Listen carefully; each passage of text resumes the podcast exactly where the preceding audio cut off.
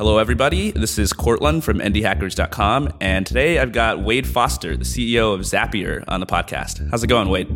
Pretty good. Thanks for having me, Courtland. Yeah, thanks for coming on the show. I'm going to do my best to explain what Zapier is, and then I would love for you to go ahead and explain what Zapier is in case I do an awful job. But Zapier allows you to connect practically any apps and products to each other so that you can automate your work.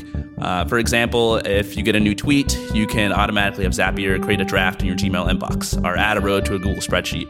Uh, so personally, I think Zapier is an invaluable tool for people who don't know how to code and also for developers. Uh, I use it at Indie Hackers because it's way faster than learning 100 different APIs and coding it all up myself. That's my interpretation of what Zapier is. Wade, how would you explain it? That's pretty good. Uh, I generally talk about Zapier as like a workflow automation platform, hooks into about, I think we've got 800 different apps now. So, you know, tools like Salesforce, Slack, Google Apps, MailChimp, Stripe, um, you name it. Like if there's a SaaS app out there, it's probably on Zapier at this point in time. Uh, and then, like you said, you can set up these uh, little rules that automate pushing data between various apps and uh, really does help you, you know, speed up time, automate kind of the mundane work you've got going on, and you can end up building some some pretty cool stuff with it. Yeah, I think it's one of those tools that now that I'm like super familiar with it and I use it all the time, I wonder how I got anything done without it. I guess I just did everything by hand and spent a lot of time uh, hooking things up. And yet, it's pretty new, you know, like for most of the internet's history, there was no tool like Zapier. Uh, and so I really want to, like, at some point in this interview, ask you questions about like how you end up marketing a tool that you know doesn't really exist and trying to explain it to people who've never heard of it. Because i'm sure in the earlier days like trying to figure out what messages resonated with people was very difficult. But uh, we'll get to that later. Let's start off in the very beginning. Can you talk about like the earliest days of zapier when you guys are maybe working on the prototype or just coming up with the idea? Yeah so zapier uh, started as a side project between me and my two co-founders in columbia missouri in 2011 and so the way it originally came about was Brian and I, one of my co-founders, we were, we'd been doing a like just various amounts of freelancing, you know, odd web jobs basically. Anyone that would pay us to do anything on the internet was the type of work we would do more or less. So, you know, in Columbia, Missouri, so not like a super tech-centric town. There is some stuff going on, but you know, it, it doesn't compare to say for example like San Francisco. So like basic WordPress installs, you know, whatever, right? Was the type of stuff we would do. And a couple times things came up that were like, you know, get this um PayPal sales logged in QuickBooks, or get this list of leads uploaded into Salesforce. Uh, various things like that. And Brian had this insight. He was like, you know, they're paying us a lot of money to do this type of work. What if we built kind of a, a plug and play, out of the box tool that allowed non engineers to set this stuff up um, using, you know, the various APIs that existed? And so that was kind of the original idea. And so we ended up taking kind of that nugget of a thought to uh, a startup weekend and teaming up with Mike built out like the original prototype and it seemed to go pretty well. So we're like okay let's let's give this thing a go. And for like the next basically i don't know 6 to 9 months we worked like nights and weekends on Zapier just trying to get like a prototype and a beta working. Uh, so kept our day jobs. Mike stayed in school and and it was really just trying to like make something happen uh, with what spare time we had. So, what is Startup Weekend exactly? Is that a hackathon or something like it's that? It's basically a hackathon. Uh, you you know, fifty something hours or whatever, Friday night to Sunday night. You, you bring an idea and you build something, more or less. How did you come up with the idea that, or how did you know that non engineers wanted to hook stuff up like this? Because it's very possible that you could build it and nobody would care about it. I mean, were you guys certain at that point that it was a problem that lots of people had, or were you kind of just thinking this would be cool? Uh, let's see what happens. We were fairly certain that it was a problem that some people had. Uh, I don't know that we knew that lots of people had it, but we knew that it was something some had because if you went to uh, the various apps they a lot of time folks have forums where their customers talk about this stuff. So at the time, I remember being on the Highrise forums and they were asking for a Google Contacts integration, and there was like 400 comments on it where there was no Google Contacts integration. And then it, you know you do the same thing on like the Evernote forums or the Dropbox forums or the Salesforce forums, where people would be asking for these variety of integrations. And just looking at the comment history, like a lot of the threads were like fairly dated. you know, and then there was just comments that kind of trickled in over, you know, months and sometimes even years of people requesting this stuff. So to us, that was validation that, you know, if we could build a tool that allowed people to set up integrations between this stuff, certainly it would solve problems for for folks. Did you ever think in the beginning that this is something that people would pay money for? Or did you think it was, you know, a cool project that people would just use?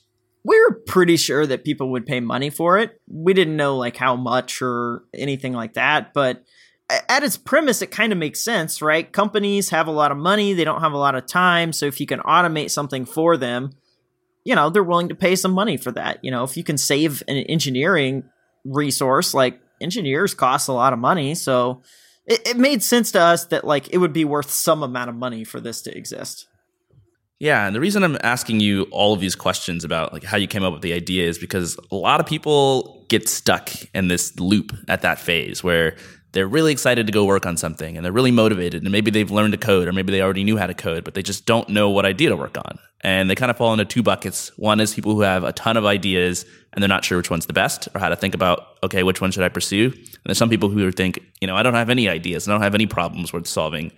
Do you have any sort of philosophy about how to come up with ideas? And did you guys consider other ideas besides zapier uh, Zapier was really the only one that we seriously considered. We had a few different things. You know, we were kind of, we'd used a lot of SaaS apps like in our day to day job. And honestly, like this observation just came from like hanging around in the forums. Like the forums of these SaaS apps, like are just, it's just literally customer feature requests, like nonstop. Uh, you know, each one is just like, I wish your app did this, or I wish your app did that, or I wish this existed, or I wish that existed so it literally is customers telling you, if you build these things, I will want to use them, right? So from an idea generation standpoint, like just, you know, hanging out in forums where other products exist is like a pretty good way to find ideas for stuff that if you're looking for something to build, you might find something there. Yeah, I've never heard anyone give that advice before, but it's really good advice because, like you said, people are constantly airing their problems, and they're usually doing in like a business environment where they have some problem that their business needs to solve, which means it's likely that they'll pay for it because their business will make more money or save more time as a result of it. Well, exactly. They're already paying for those tools too, right? So it's like they've already demonstrated, you know, I'm going to pay for stuff. I just want these features to exist and I'll pay more. yeah. So if you're listening and you are trying to come up with an idea, spend some time in some some customer support forums for some other software, uh, ideally business software that people pay for, and see if you can find some insights and some problems there. And people are probably going to to talk about their problems, right? They're not going to suggest a solution. There's nobody in the forum who said, "I want you know you guys to build. I want Mailchimp to build Zapier." Right? They just said, "I want Mailchimp to connect with X," and then you guys had to do the extra reach of figuring out, okay, here's what the ideal solution to that problem looks like for anybody. Yep, exactly. Another cool thing about Zapier that is not necessarily the most common thing among the people that I talk to is that you guys have three co-founders. It's you, and I, if I'm not wrong, you were in the beginning at least kind of the marketing guy, and then your two co-founders are developers. How did you guys meet early on, and what was that dynamic like of working with your co-founders? Brian and I met um, playing music. Uh, so he's a bass and guitar player, and I was a saxophone player. So we played in like a blues and jazz quartet around town. And we both kind of worked on various things, you know, started doing work together basically as an evolution of being in that uh, music quartet. So, you know, he would he would do a lot more of the harder technical work, and then I would, you know, help out on some of the technical side and do a lot of the marketing, client sales type stuff, support type stuff. And Brian had met Mike, I think through like Hacker News of all things. And uh, like there was like someone did a show HN that was, you know, put your zip code in. And they were like the only two people in Columbia, Missouri. So they met that way, I think. And, uh, you know, Brian introduced Mike and I, and we all just kind of hit it off pretty well. Like M- Brian and I had known each other for a long time, and Brian had known Mike for a while. And so, you know, we kind of had similar backgrounds, similar values similar approaches to work. So it was pretty easy for us to to collaborate, and and we had all had complementary skills, which made it even better to actually start something together. Did you say that, that you played the sax, or did Brian play the sax? I play the sax. Uh, oh, which Brian's one? Bass and guitar. Uh, mostly tenor, but I I play all of them. Cool. I, I grew up playing alto sax. Oh, cool. I was, was pretty good as a kid. In fact, I uh, I kind of wanted to get into jazz, but like not the good jazz. I idolized Kenny G when I was like when I was like 10 years old.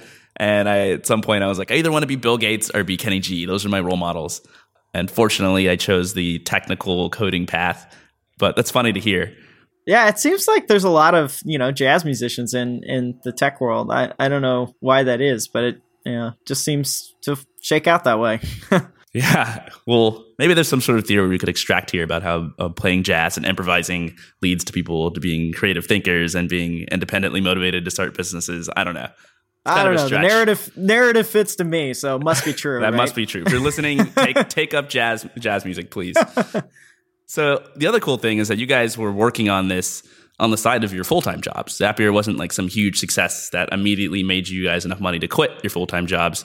And a lot of people in this position find it really difficult to find the time to you know come home after work and put in the hours needed to build a business up on the side. How did you manage this work life balance type thing where you had to work a job and actually build and grow Zapier? There really wasn't much balance, to be honest, but I was at a time in my life where that wasn't super necessary. So I had just gotten married and my wife was a first year teacher and if you know anything about you know first year teachers they work crazy hours so like she would be upgrading to till like you know 10 or 11 p.m every night and then out the door in the morning before 7 a.m uh, so she was working a ton too. I actually started working a lot because like I needed something to do, you know, because she was she was doing stuff. So that's really where I started digging in and like just getting excited about working on side projects and doing stuff on the side. And so when we started Zapier, it really wasn't a big deal to to just work a ton after work, but it was working on stuff that I was maybe more excited about than um, you know what was happening on day jobs. So I you know it wasn't like I had school or you know kids or anything like that that required that sort of balance. It was at a time in my life that was a good period where I had that opportunity. Would you say the same is true of your co-founders too? Did they uh yeah, definitely. They were both in a similar situation as well, where putting in those types of hours and working on this stuff on the side just, you know, was, it was fun. It was like a hobby for us. Um, and we didn't necessarily have other commitments that prevented us from doing that. Okay. So the three of you guys are working. You're trying to build this product up from scratch. You've launched it from a hackathon and basically a couple days of work and a few more weeks of work after that. What is your job early on at the company as the marketing guy? So I was doing a lot of trying to drive up beta customers, more or less, um, and building a lot of landing pages out. So like our Zapbook was partially built by me, and then I basically, you know, I mentioned those forums earlier where folks were talking about integrations. Uh, I would actually start commenting in those forums. I would say things like, you know, that Highrise Google Contacts thread. I'd say like, hey, you could you could build something through the APIs. Here's the links to their API docs. Uh, but if you're wanting something a little more out of the box, I'm working on a project where I might be able to solve this. Um, you know, go to this link and give me your contact information. I'll get in touch. And so I would just do that like a ton, honestly. Um, you get kind of tired of trolling through forums, but that's what it took. And, you know, I remember putting those links in, and any given comment would drive maybe like, I don't know, 10 visitors over the lifetime of the comment to, to Zapier. But of the 10 visitors, like five of them would be like, I want to be a beta customer right now. Which at the time, that's exactly what we needed. We didn't need, you know, millions of users. We really just needed like a couple folks to give us a shot, right? And so that worked out really, really well in the early days.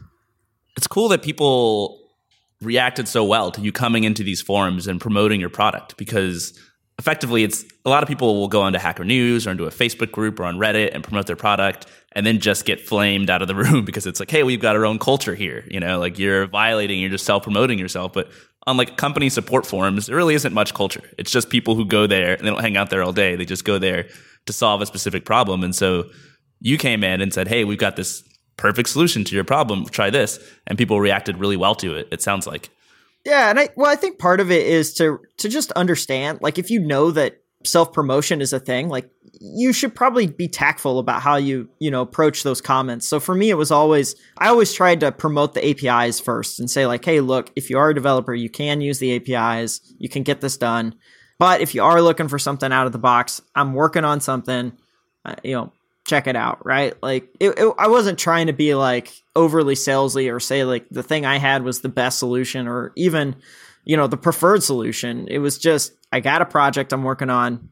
If you want to talk, let's talk. If not, that's cool. There's these APIs. There's the other way to do it. So it was very just like casual, you know, comments and not, you know, hard selling. The other cool thing about you going onto these forums and finding your first customers or your, your beta customers is that uh, it fits so perfectly into this narrative that I see time and time again of companies getting their start by doing things that don't scale, which, uh, as you know, Paul Graham is really big on, and he should be because it's totally true. Uh, for indie hackers, I had to send out a ton of emails to get my initial interviewees, and I don't do that anymore, but I had to do it to get it off the ground. And with you guys, like I'm sure you're not spending your day to day now, you know, on customer support forums asking people to use your product.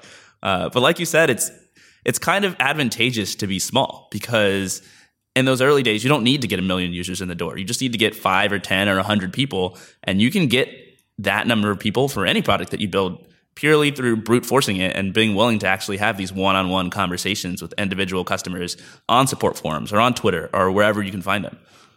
Exactly. And you just learn so much from going through that exercise. You learn, you get such a good qualitative feedback because you understand the nuances every step of the way and so you can figure out like what is the actual appropriate way to scale this up by doing this, you know, basically manual work the entire process. Yeah, it's like you're validating your idea by talking to all these people while also getting them onto your platform. Were there any conversations that you had with customers early on that led you guys to realize that you were making, you know, some sort of mistake that, you know, helped you kind of course correct? I remember uh you know, my very first, so our very first customer um, happened to be Andrew Warner of, of Mixergy. It was from a cold email to him. Just I found him actually commenting on a forum saying like I want a PayPal Highrise integration or something like that. And so I emailed him and said, "Hey, by chance did did you find this? Um, if not, you know, again, I'm working on a project. Would you be interested in chatting?" He was like, "I didn't find it. I I would be interested." So we built out what he needed like that night and then sent him an email and said, like, here you go, check it out. And Andrew is like the nicest guy ever. And so he emails back and he's like, Hey Wade, you know, this looks cool. Uh, I'm really excited about using it. Um, do you mind if you jump on Skype real quick and show me how to use this? so uh like it was so bad like he he wanted it to work but the app was at that time was just so bad that he couldn't even figure out like what he was doing and, and i remember like you know watching him try and use it and then me looking at the same time being like yeah this is bad like you know he like the fact that he's even going through this like process with me just shows how much he really wants this um i remember like you had to there was this spot, we were setting up a Wufoo Aweber integration. And uh, to set that up, you have to pick like which Wufoo form do you want this to work with. And in the drop down, it showed the IDs of the Wufoo form and not the names of the Wufoo form. So like he didn't even know which Wufoo forms he was picking. it's not like I had to show him like how to figure all this out and stuff. It was just like really silly. And so I think, you know, going through those calls with our I did that for probably like our first I don't even know how many it was. It was like several dozen customers. And every time I would just like jot down the things that, you know, didn't work for them basically. And then I, I sit down and show the videos to Brian and Mike and say like, Hey, here's the spots on the product that are confusing people. You know, we got to find better, better UX for this stuff. And so rinse, wash and repeat. Like we just kept doing that over and over again until eventually less people said, Hey, can you get on a call and show me how to use this? And instead it was like, looks great. We love it Nice. It's like one of the, the important lessons here is that you're getting so much feedback through these back and forth interactions with customers from from super early on. And I hear one of the most common stories that I hear is people who spent the last six months or 12 months of their life working on some project in total isolation without talking to a single customer or trying to get anybody to use it because they're embarrassed and they're like, it's not ready yet. It needs to get to its final form before I show it to anybody. And then when they do show it to people, it has all of these problems and nobody wants to use it. And they realize, you know, retroactively, like way too late, like, hey, I probably should have been showing this to people from day one so that they can like, Exactly. Yeah. And if you're working on a problem that people really care to get solved, they won't care that it's bad. Like they don't care that it's crappy. They'll just tell you. They'll say like, "Hey, I can't use this. Um, do you think you could add like this feature? Do you think you can make this more confusing?" Like they'll work with you on it if it's that big of a problem for you. So you shouldn't feel embarrassed to share that stuff because people want the problem solved. So they'll tell you, like, hey, I need this. and it's really helpful because then you can be like, oh, okay, I'll fix that. yeah, that's perfect. It's like a someone was just asking me the other day like how do i how do i know what features to build next? You know i've got my minimum viable product out. What do i build next? And it's like if you truly built a minimum viable product that's like the bare minimum that customers can get away with then just talk to your customers and they'll tell you for sure what you need to build next for them to, to use it. And speaking of customers you mentioned that you're signing up beta customers not beta users. And i know from reading through your past interviews that you guys actually made people pay for your beta. Why did you do that well, um, you asked me earlier, you know, did you know that people would would pay for this stuff? And uh, you know, I said we thought they would, and you know, a paid beta was our way of proving they'll pay something, right? I, I you know, you read some comments about this where it's like, you know, pulling a credit card out is like one of the toughest things, and so we didn't ask for a lot of money. We made our beta was a one time fee; it wasn't a subscription. So we just said, pay for our beta. You know, eventually this is going to turn into a subscription at some point in time but for now, you'll have access to it while we're in kind of, you know, beta building, you know, more or less. And uh, I think the very first folks we charged like a hundred bucks to, and you know, it was like, all right, that proved it. And then after that, we just changed it to like I forget, it was like five or ten bucks, and just as a, a way to get more folks in the door. But we wanted to be talking to people who were going to be willing to pay. We wanted to weed out like the tire kickers. We wanted to folks who in that qualitative feedback we knew were going to pony up the cash, right? Those are the problems we wanted to listen to, not to, you know, tire kickers who are just like curious because the tech is cool or the product is cool. Yeah. And those people are going to probably give you the worst advice because they're not actually serious about using your product. So ultimately, if you optimize your product based on the advice of free users, you're going to build a product that's good for free users and that's bad for, you know, the paying customers who you actually want to get into the door. Exactly. They'll tell you to chase features that are not relevant to solving a business problem. They'll just be nice, cool things that exist. Whereas, you know, your business customers, they'll tell you, like, this is the stuff that matters for my business. Exactly. Uh, so, okay, you're in this early stage, posting on these forums, you're getting your first beta users. What was the next step in the process? Like, when did you guys move to the next level and say, okay, we've really got a real business here and our, our beta is really taking off? So I think, you know, by the end of, you know, you know, after I had done like those dozen plus Skype calls or whatever, we got to a point where we had uh, several hundred folks into the beta. We talked to like tons of folks and we'd improve the UI and the UX such that we didn't have to like manually onboard people anymore. People could self-serve figure out like how to use the thing. And so that was a good signal to us that it's time to launch. And so about that same time was when we'd applied and gotten into YC. And I remember our very first office hours, we were telling them this, and they were like, well, why don't you just launch? Like, it sounds like you're ready. And so, literally, that week, we launched Zapier publicly. So, you know, we opened it up. You know, we had a email list, I think, of that point in time of several thousand folks. I think it was about 10,000 folks. So we emailed all of them and said, like, hey, you can sign up now.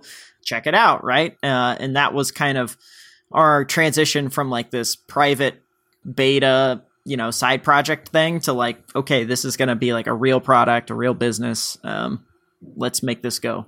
How was the Y Combinator experience for you, by the way? For people listening, Wade and I both went through Y Combinator together. Well, not together. Uh, I did it in winter 2011. I think you guys were 2012.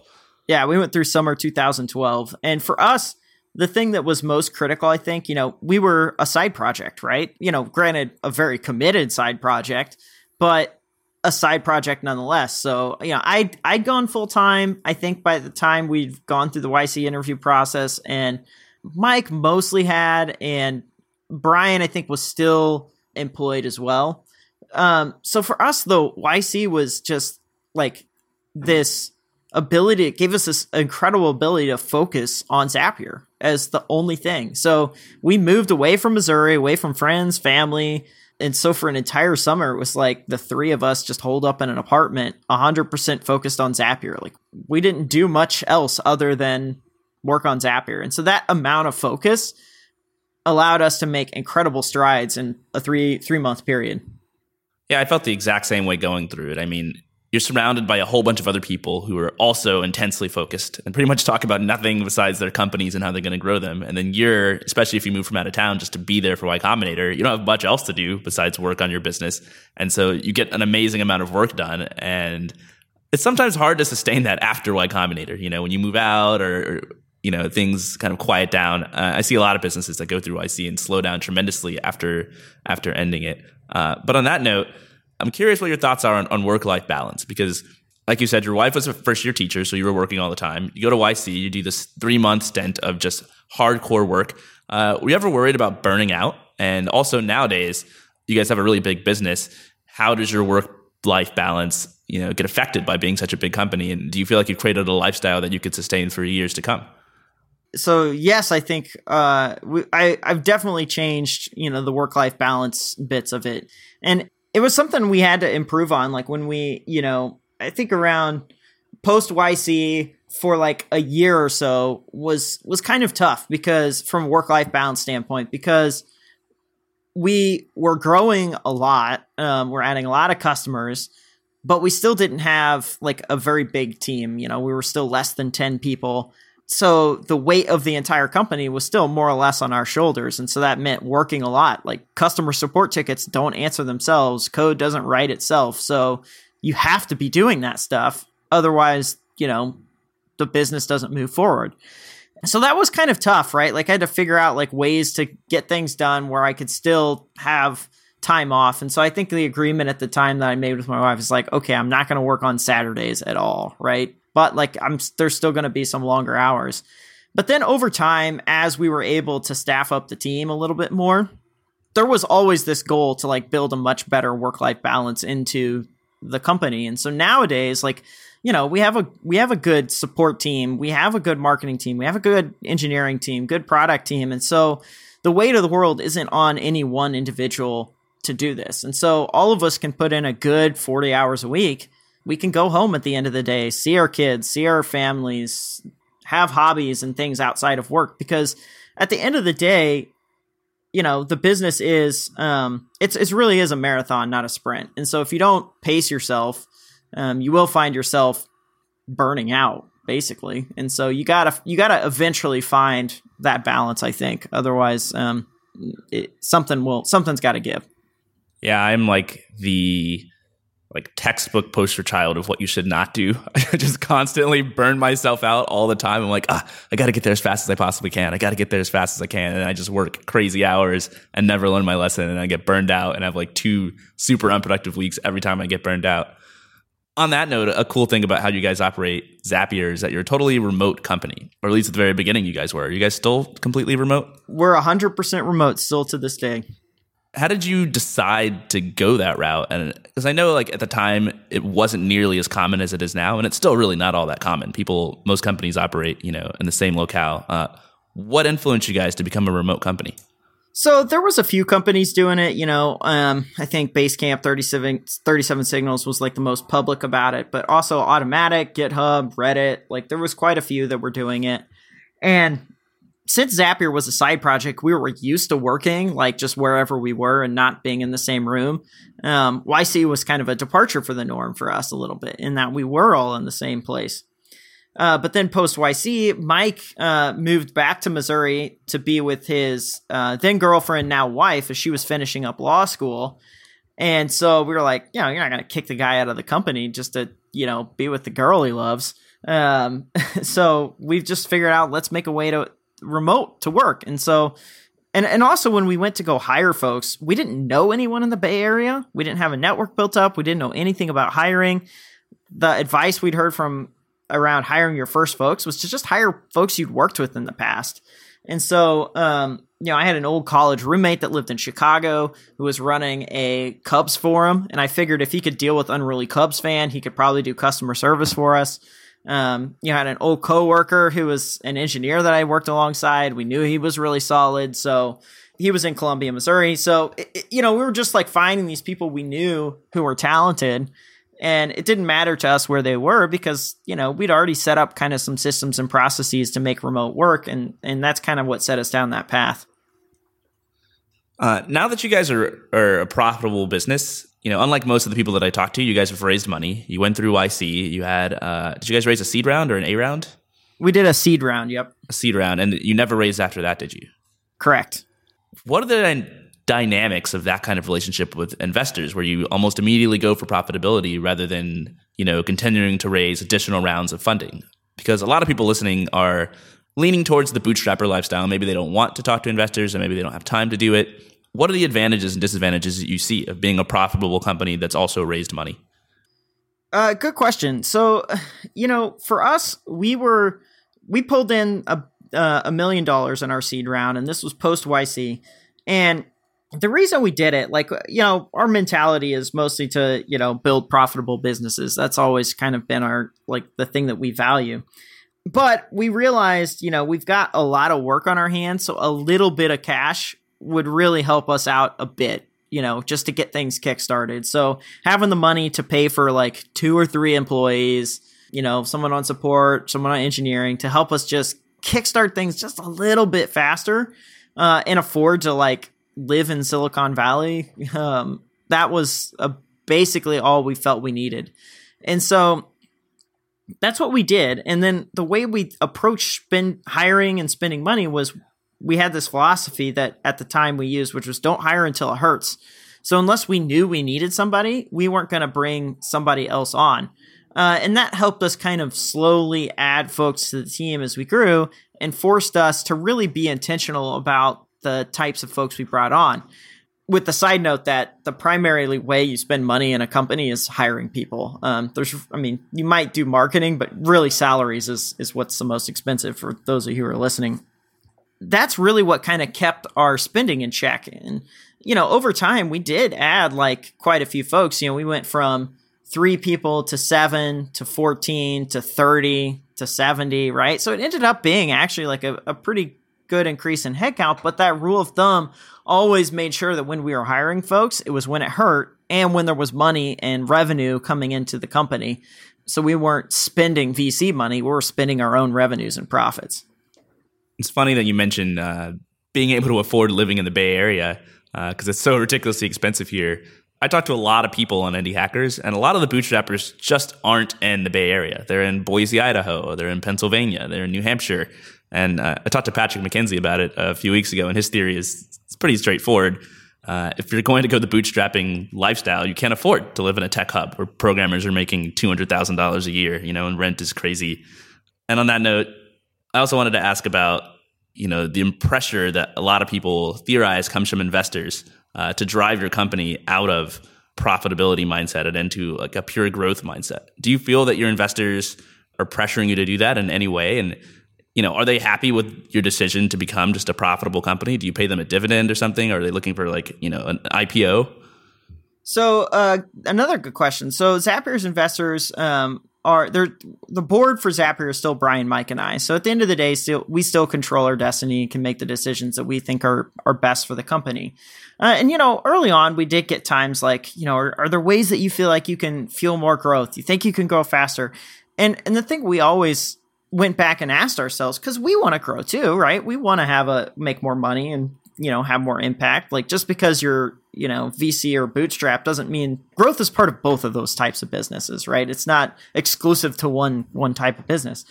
And so we would go back and ask ourselves and say like, well, what would we spend more money? And we always felt like the money we were spending was what we would wanted to spend. We never felt like we wanted to spend more money. We felt if we spent more money, we couldn't control it. Like, you know, if we hired more people, it would disrupt the culture in a way that we couldn't control. So we always were like very measured about when we spent money uh, to make sure that it was like at a cadence and a pace that the business could support and not artificially doing it because that was what, you know, some VC thought was the smart thing to do. And so like that was our approach to it and um, it worked out pretty well for us. Yeah, it sounds like it's worked out excellently, and I, we haven't really talked about revenue numbers or anything. And I'm not sure, you know, what you feel comfortable sharing. But just for some context, can you talk about how successful, I guess, Zapier is today? Sure. So, um, you know, we announced a few months ago Zapier's passed uh, 20 million in annual recurring revenue. Um, you know, that's taken us five, almost six years to get there. Congratulations, man! That's huge. And how big is your team? Thank you. We're about 90 people today. Whoa, that's awesome. hmm I had no idea you guys are so big.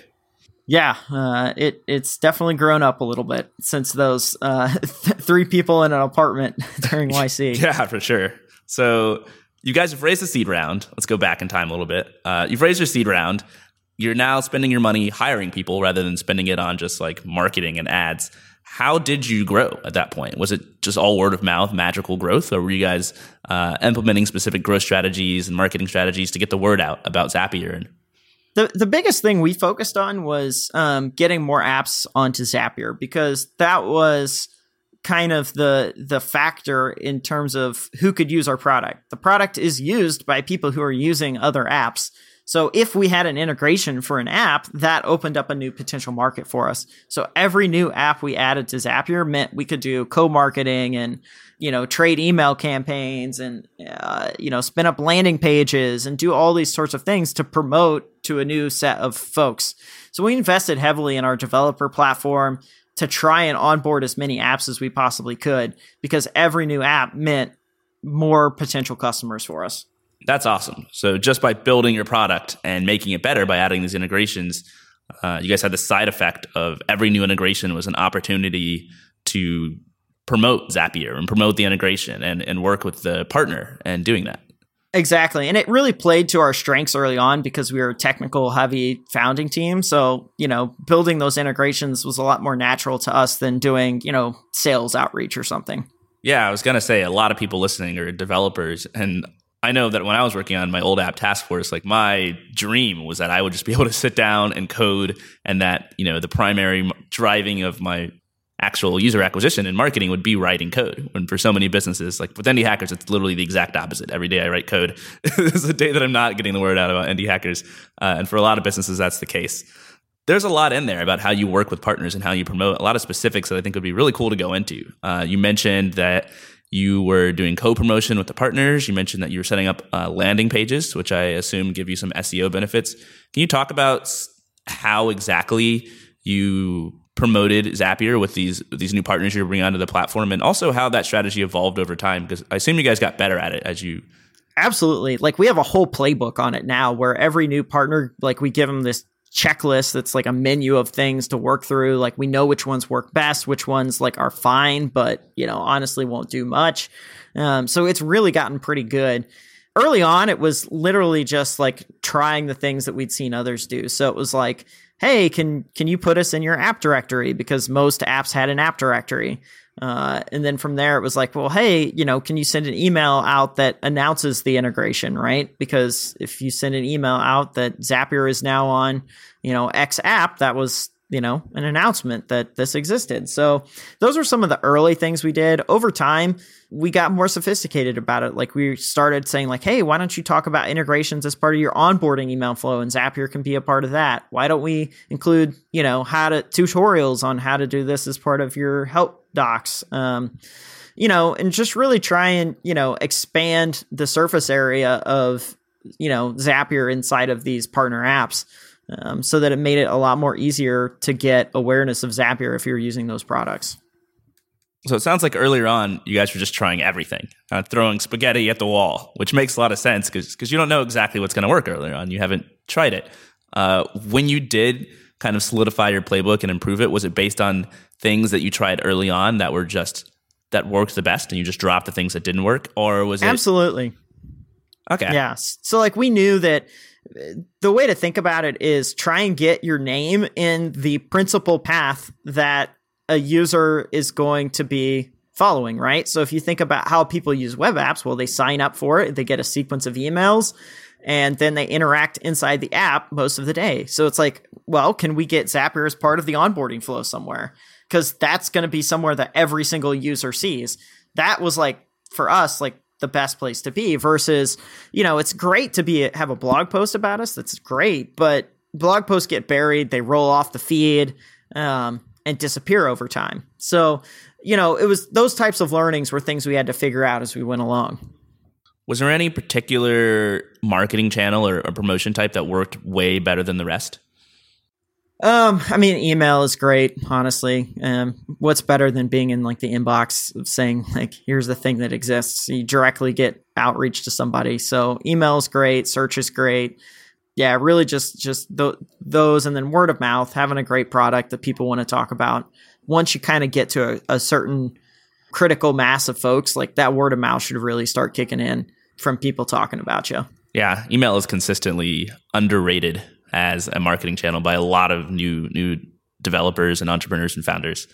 Oh yeah, I mean email is just like it like there's everyone's talks about, you know, social media, Twitter, Facebook, you know, Reddit, Hacker News, things like that. They're great, but those are all spiky, right? You know, it's like if something cool happens, you might get a lot of traffic, but then it disappears over time.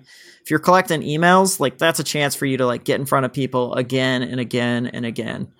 So, what's your email strategy like at Zapier? You mentioned having your partners uh, kind of encouraging them to promote Zapier to their email lists. Do you guys also sign people up for your own email list? And if so, what kinds of emails do you send to people?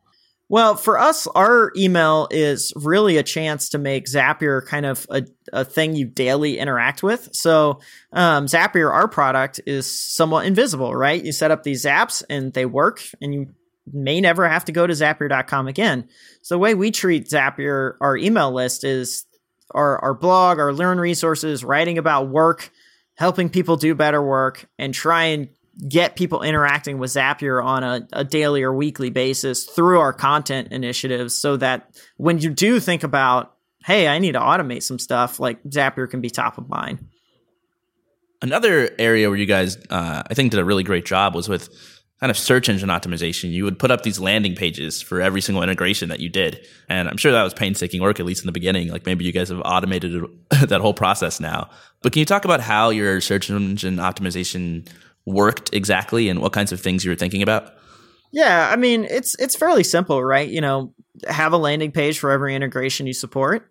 On a single individual integration, uh, there's not much traffic to it um, because there's just not that many looking for it. But as again, as we added more and more apps, that just meant, you know, n plus one more opportunities for landing pages.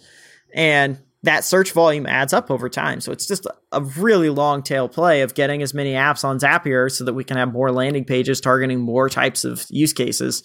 And so we would just spin them up as we went along. Uh, and it's it's fairly automated nowadays. Um, and all those are opportunities again to to get new customers. Yeah, for sure. I think like it's cool listening to your story because you have so many different natural advantages with Zapier that you like really took advantage of and hit really hard to help grow the application besides just building Zapier itself, right? You've got the integrations, which seem to be the backbone of everything that you do. Uh, and then you've got uh, things that are a little bit less you know, naturally arising out of your product, like your blog, which uh, I'm aware your blog gets a ridiculous amount of traffic, more than Indie Hackers does by far. I think. Uh, how did you set up your blog, and what strategies do you use? Uh, oh goodness, to promote it. Well, uh, our blog was not great in the early days. You can actually, you know, scroll to the very end of it, and you can see it's me like writing about basically like our founding journey. I think a lot of blogs start out like that. It's like you writing meta commentary about your company, which is fine, but eventually you probably are going to need to start having more of a strategy about how your blog aligns with what your customers care about. And oftentimes, what your customers care about isn't necessarily your company journey.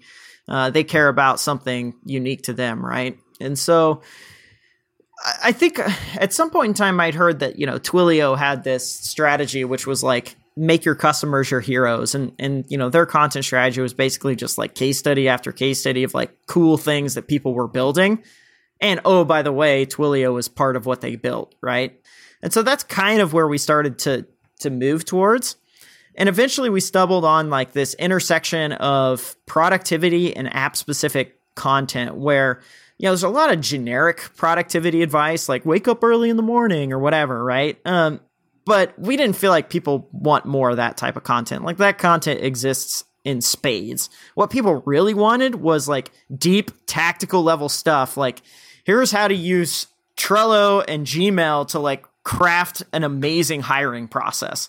Um, and like, here's exactly how to set up your Trello board and like the filters you need in Gmail and everything, right? Like that kind of stuff is gold because now you can literally just be like, okay, I'm going to follow these steps one to 10, and I have a great hiring process set up, right? So that was the type of content we wanted to push for was how can we talk about this intersection of productivity and apps and get people excited about stuff. And so that's the angle we took. So you'll see when you go visit our blog, like there is very little fluff, just, you know, puff pieces. Almost everything has like very specific types of things a person can do to improve what they do at work. Yeah, that's really smart. I mean, you're actually producing good quality content, high quality content that people can't find elsewhere. And so if they want to read it, they have to come to your blog and then they're going to like it because it's not just fluff. But on top of that, I think there's, there's kind of like two aspects of it, right? You have to write good content and you have to figure out a way to get it into the hands of people who are going to read it. Uh, and that can involve things like search engine optimization, sending it out to your list on email, promoting it on social media. Uh, what have you found to be the most successful ways to promote the content on your blog? And how did you kind of get that ball rolling in the early days?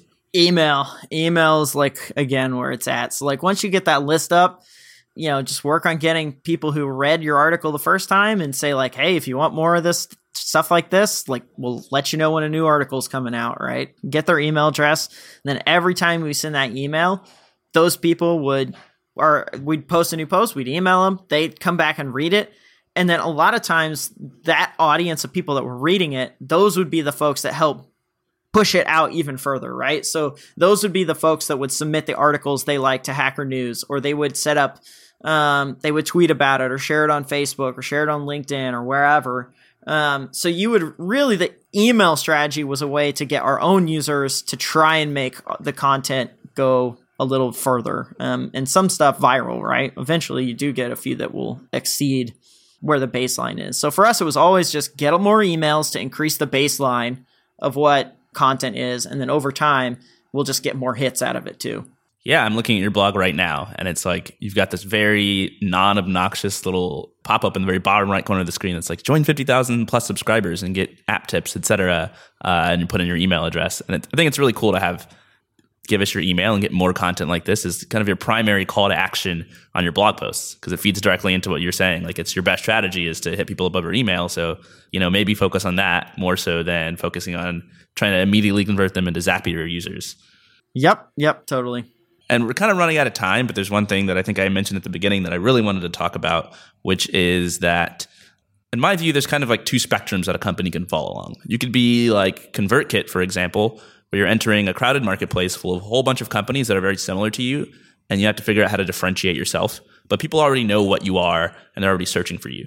And then at the other end of the spectrum, you've got things like Zapier, where, you know, when you started this company, there was nothing that was really like Zapier uh, and anything that was like Zapier wasn't really that popular. And so there wasn't a whole, you know, there weren't a whole bunch of people searching for, you know, Zapier or workflow automation, you know, or maybe there, there have, or maybe there were, and I'm not sure about it. But uh, the question here is, when you're developing an app like Zapier, how do you communicate to customers and, and, educate them and let them know what it is that you're building? And how do you kind of drum up demand for something that's totally new that doesn't have like a whole bunch of search traffic on Google?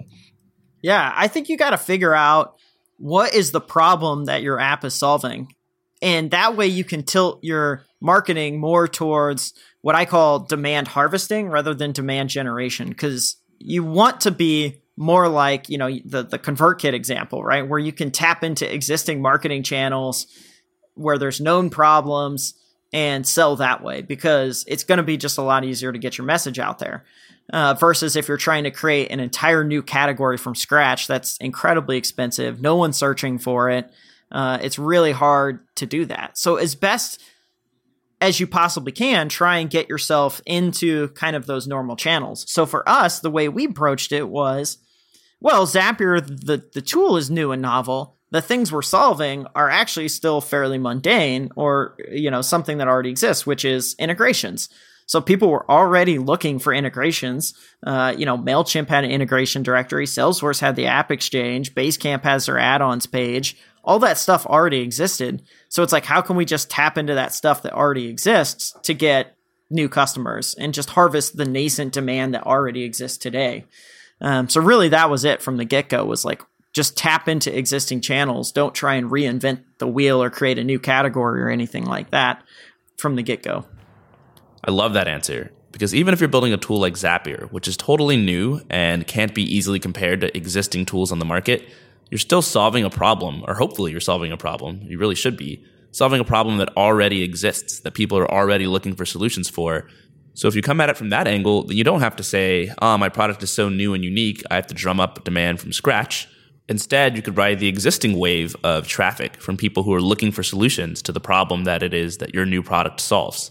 Uh, and you can use that to get your first users and grow from there. I think that's a great place to end the interview. Can you let us know where people can go to find out more about yourself, your co-founders, and Zapier? Yeah, absolutely. So uh, I'm I hang out on Twitter fairly often at Wade Foster. Uh, if you want to learn more about Zapier, uh, Zapier.com with just one P. Uh, the about page has some cool photos of our retreats in the past. Check it out where everyone's remote. Uh, we got job listings if you're curious about coming to work at Zapier or anything like that. Um, blog is also a really great resource too if you're um, looking for various apps to use and trying to think about the workflows you run in your own business. So I definitely check that out too. All right. Well, thanks so much for coming on the show, Wade. Awesome. Thanks for having me, Courtland. Bye. If you enjoyed listening to this conversation and you're looking for a way to help support the Indie Hackers podcast, then you should subscribe on iTunes and leave a quick rating and a review. It only takes about 30 seconds, but it actually really helps get the word out, and I would personally appreciate it very much. In addition, if you are running an internet business or if it's something that you'd like to do in the future, you should join me and a whole bunch of other internet entrepreneurs on the indiehackers.com forum. It's basically a community of like minded individuals just giving each other feedback and helping out with ideas and landing pages and marketing and growth and other internet business related topics. That's www.indiehackers.com slash forum. Hope to see you guys there.